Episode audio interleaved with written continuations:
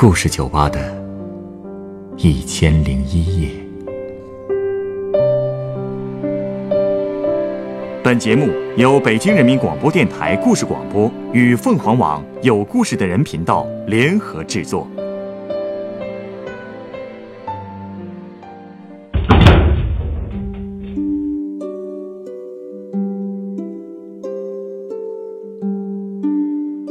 欢迎光临故事酒吧。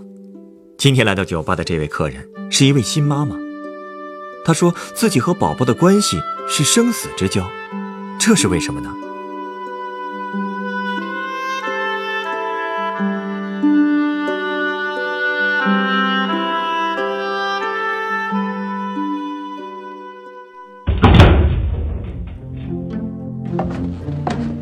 请问现在营业了吗？啊啊，已经营业了。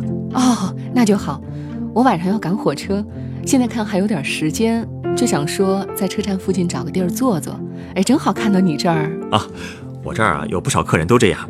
哎，快进来歇会儿吧。哎，好，谢谢啊。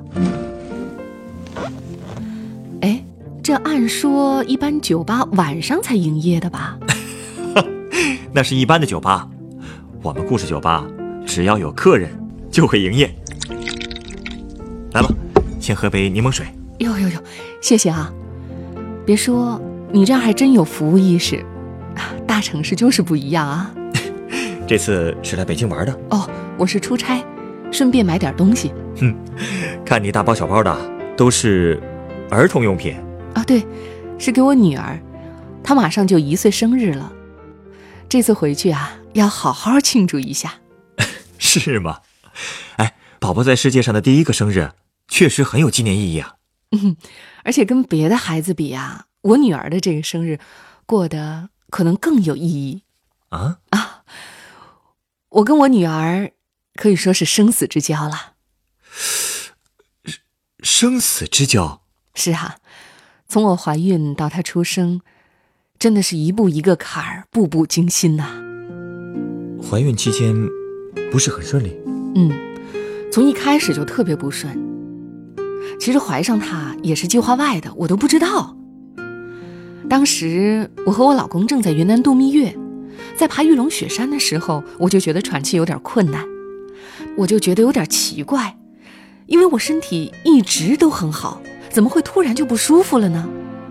歇了一会儿，吸了氧，还是难受，就没再往上爬。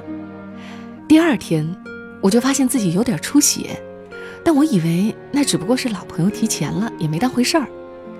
两天之后回昆明，又生生逛了一天，我就觉得特别累。回家路上我就开始发烧了，结果去医院一做检查，发现我的 H C G 检查数值是一百多。呃 ，H C G 检查是？哦，这是一种验血的检查，可以看出是不是怀孕了。哦，那一百多的意思就是？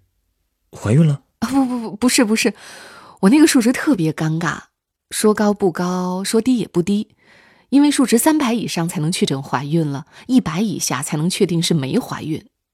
我这一百多，连大夫都不好判断，所以啊，他们就说让我回去卧床休息，等五天再查一次，而且不能随便吃药。哎，那五天真是煎熬啊，不敢吃药。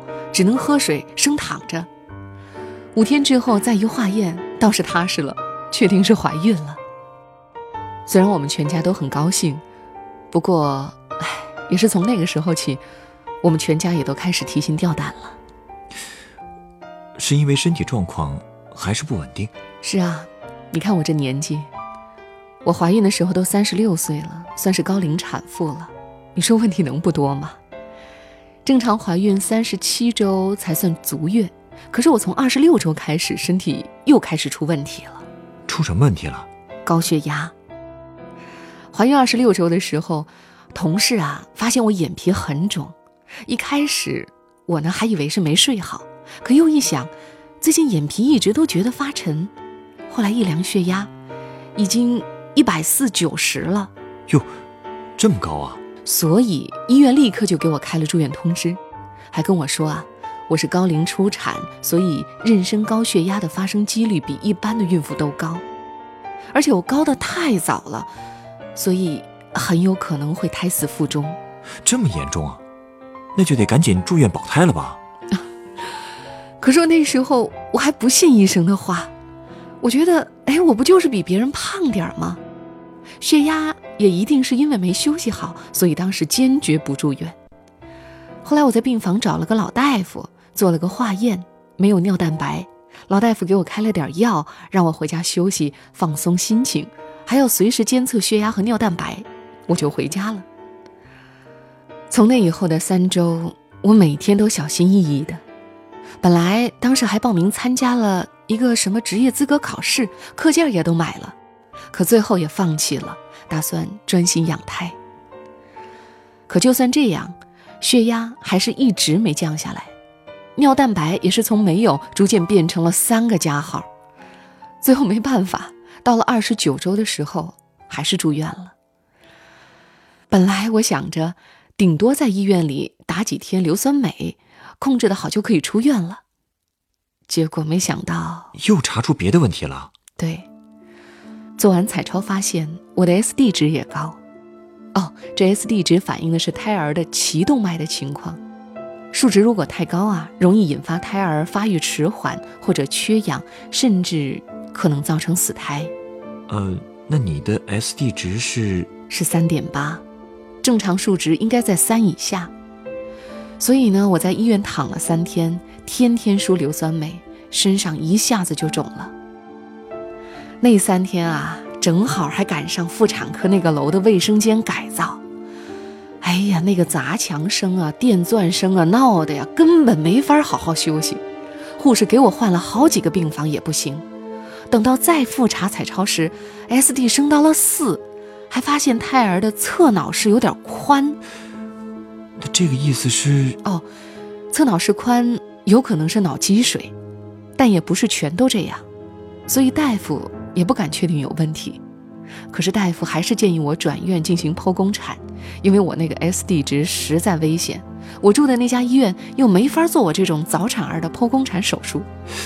可你刚才说正常的话三十七周才是足月的，二十九周就剖，是不是有点太早了呀？对呀、啊，谁都知道能多保一天就是一天，但保险起见我也同意转院。可问题又来了，我们那儿对新生儿护理最有经验的医院说，一周之内都没有床位，所以我们去了产科还不错的另一家医院。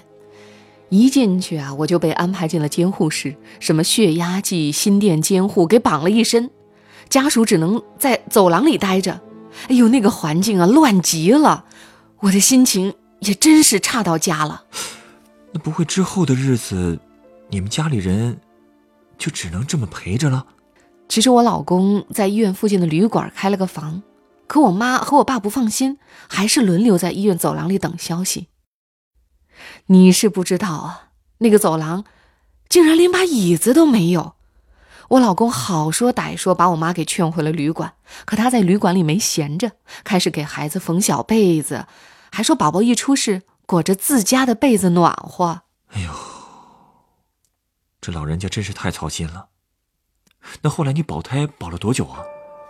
我肯定是想能保几天就保几天，彩超医生也是这个意思。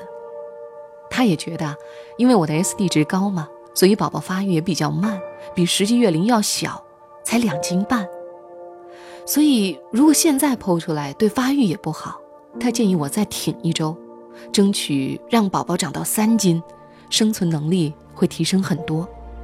可是主治医生却不同意，他觉得我 S D 值这么高，血压也高，我又胖，随时可能胎死腹中，所以剖出来反而存活的希望更大。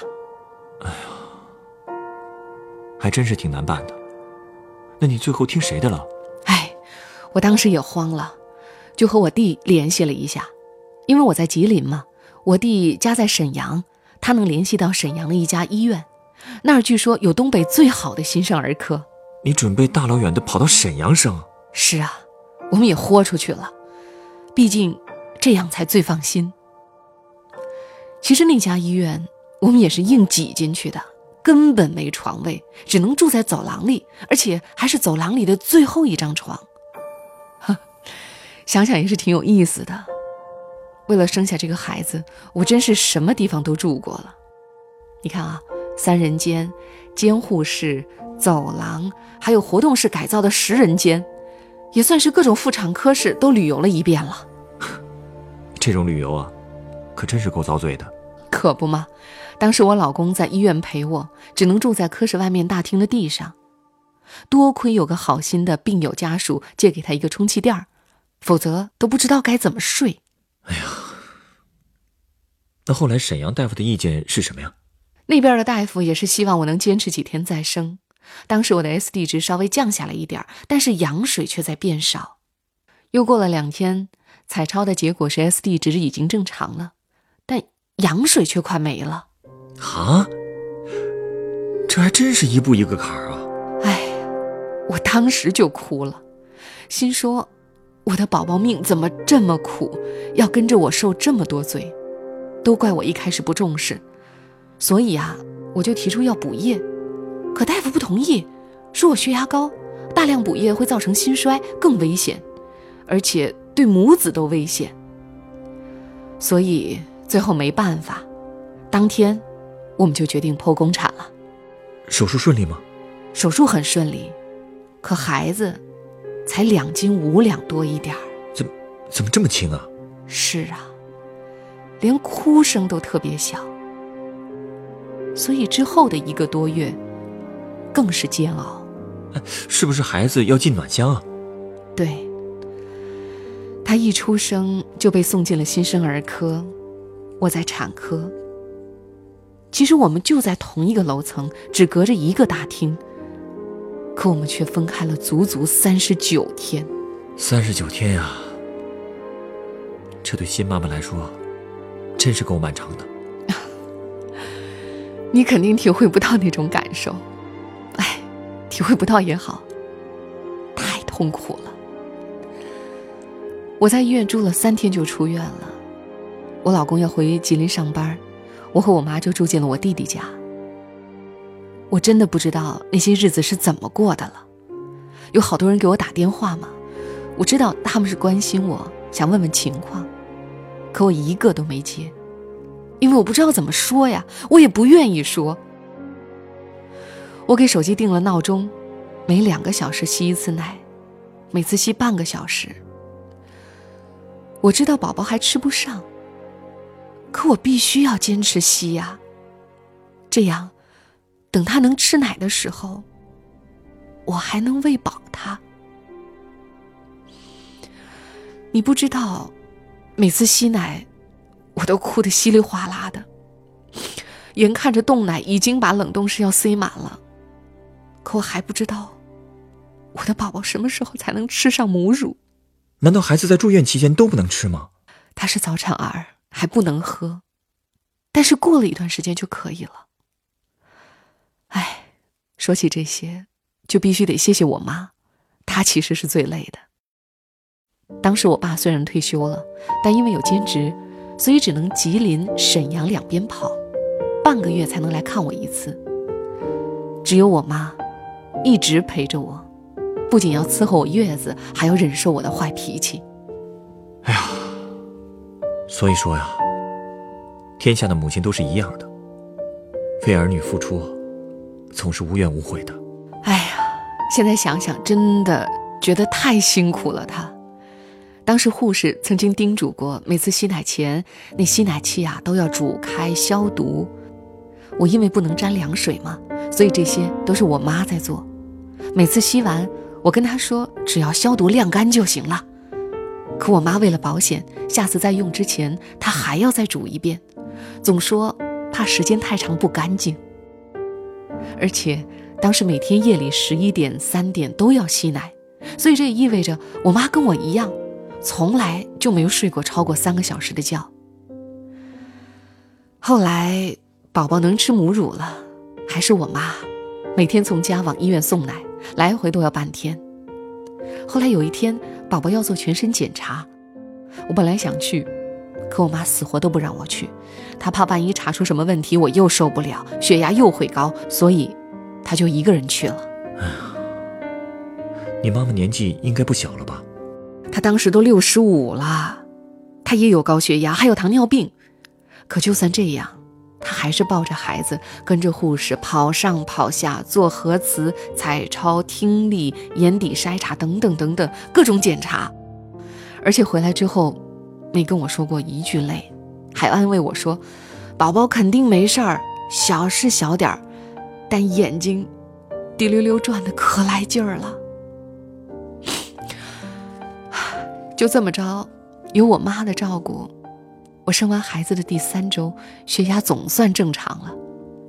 可什么时候能见到孩子当时还不知道，所以我还是天天哭，一直哭到出了月子。我妈拼命拉着我出门，带着我到院子里散心，还经常安慰我说宝宝这么多坎儿都过来了，肯定会越来越好的。嗯，大难不死必有后福，我猜后来就没再出什么问题了吧？是啊，等了一个多月，我家宝宝终于长到了三斤六两，终于可以出院了。不过因为害怕又出什么问题，我们在沈阳又住了一个月，做完第二次眼底筛查才回到老家。哎呀，两个多月呀，终于回家了。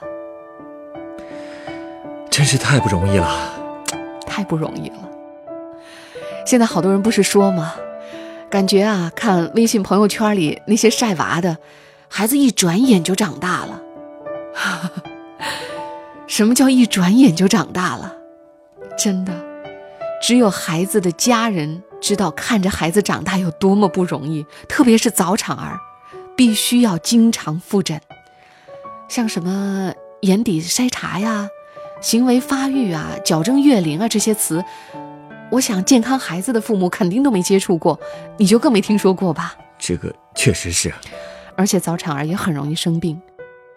我家宝宝就经常因为胀肚子撕心裂肺的哭，后来他抬头不好，不爱翻身，想站的时候又担心他得了小儿尖足。唉，总之只要有疑问，我们就跑医院做各种检查，而且我们也严格按照医生的要求带着宝宝做锻炼做操。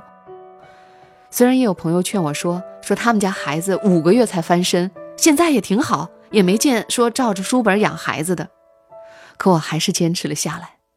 因为我有过教训，我再不能大大咧咧自以为是了。他已经这么顽强地活了下来，我这个当妈的怎么能再犯懒呢？有你这么尽心的妈妈在，我相信你家宝宝肯定越来越好了吧？啊，是啊，虽说他抬头翻身比别的孩子晚，可是从会坐开始，直到学会爬、扶墙站，已经和普通孩子没什么两样了。而且他的身高体重也达标了。前一阵复诊，主任只是看了一下他爬行和玩玩具的样子，就说这孩子已经没事儿了。多好啊，你也总算能够松口气了。啊，哪儿能松气呀，顶多就是舒一口气啊。后面的路还长着呢，我得和他一起努力。哎呀，女子本弱，为母则刚。听了你的故事，我越来越觉得这句话说得太对了。请稍等，我要送你一杯没有酒精的鸡尾酒。啊，你们这儿还送酒啊？为什么呀？这是对所有有故事的人的特殊福利，请稍等。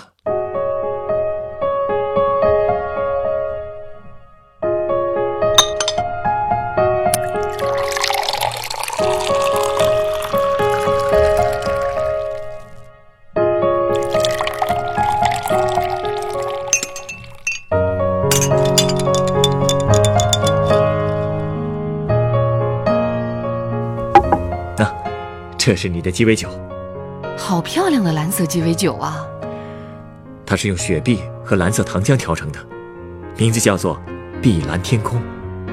送你这杯酒是想用它来象征你对于宝宝的意义。对孩子来说，母亲就是他们的一片天，在这片温柔的蓝色的呵护下，孩子才会有健康成长的力量。其实宝宝何尝不是妈妈的一片天呢？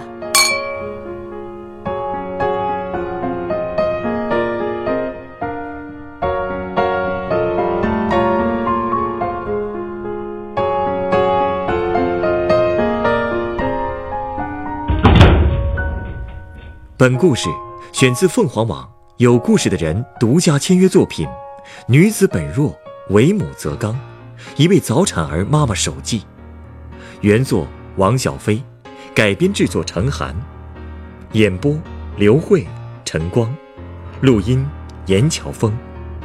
人人都有故事，欢迎搜索微信公众号有故事的人，写出你的故事，分享别人的故事。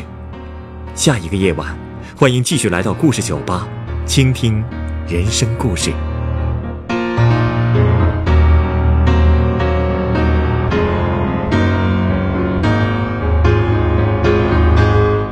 接下来请您继续收听故事广播光影流声。